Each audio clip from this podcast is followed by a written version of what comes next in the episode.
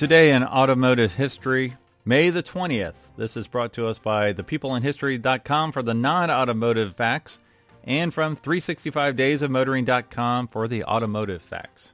In 1889, Jacob German, operator of a taxicab for the electric vehicle company, became the first driver to be arrested for speeding in the U.S. when he was stopped by a bicycle roundsman for driving at the breakneck speed of 12 miles per hour. German was booked and held in jail at the East 22nd Street Station House.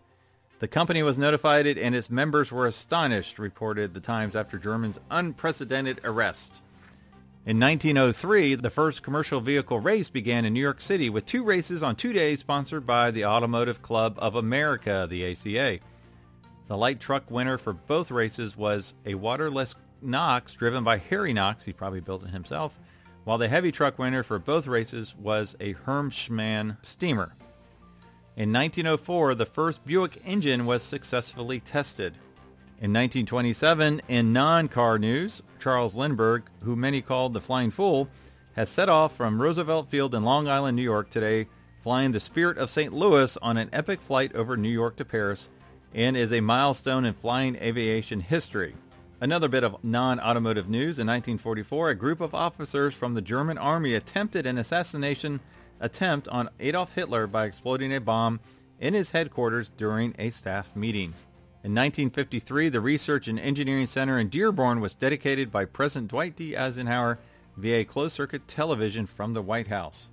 In 1959, Ford won the battle with Chrysler, calling its new car the Falcon. In 1964, Enzo Ferrari abruptly pulled out out of a near agreement with the Ford Motor Company for the takeover of his firm, an event often cited as the catalyst through which an angry Henry Ford II authorized Ford's return to racing, famously captured in the movie Ford vs. Ferrari. In 1987, the American Motors Corporation approved Chrysler's corporation's purchase offer.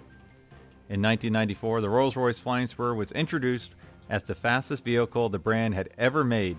Its top speed was 140 miles per hour and it flew to 60 miles per hour in 7 seconds flat with the help of its 6.5 7-liter supercharged V8 under the hood.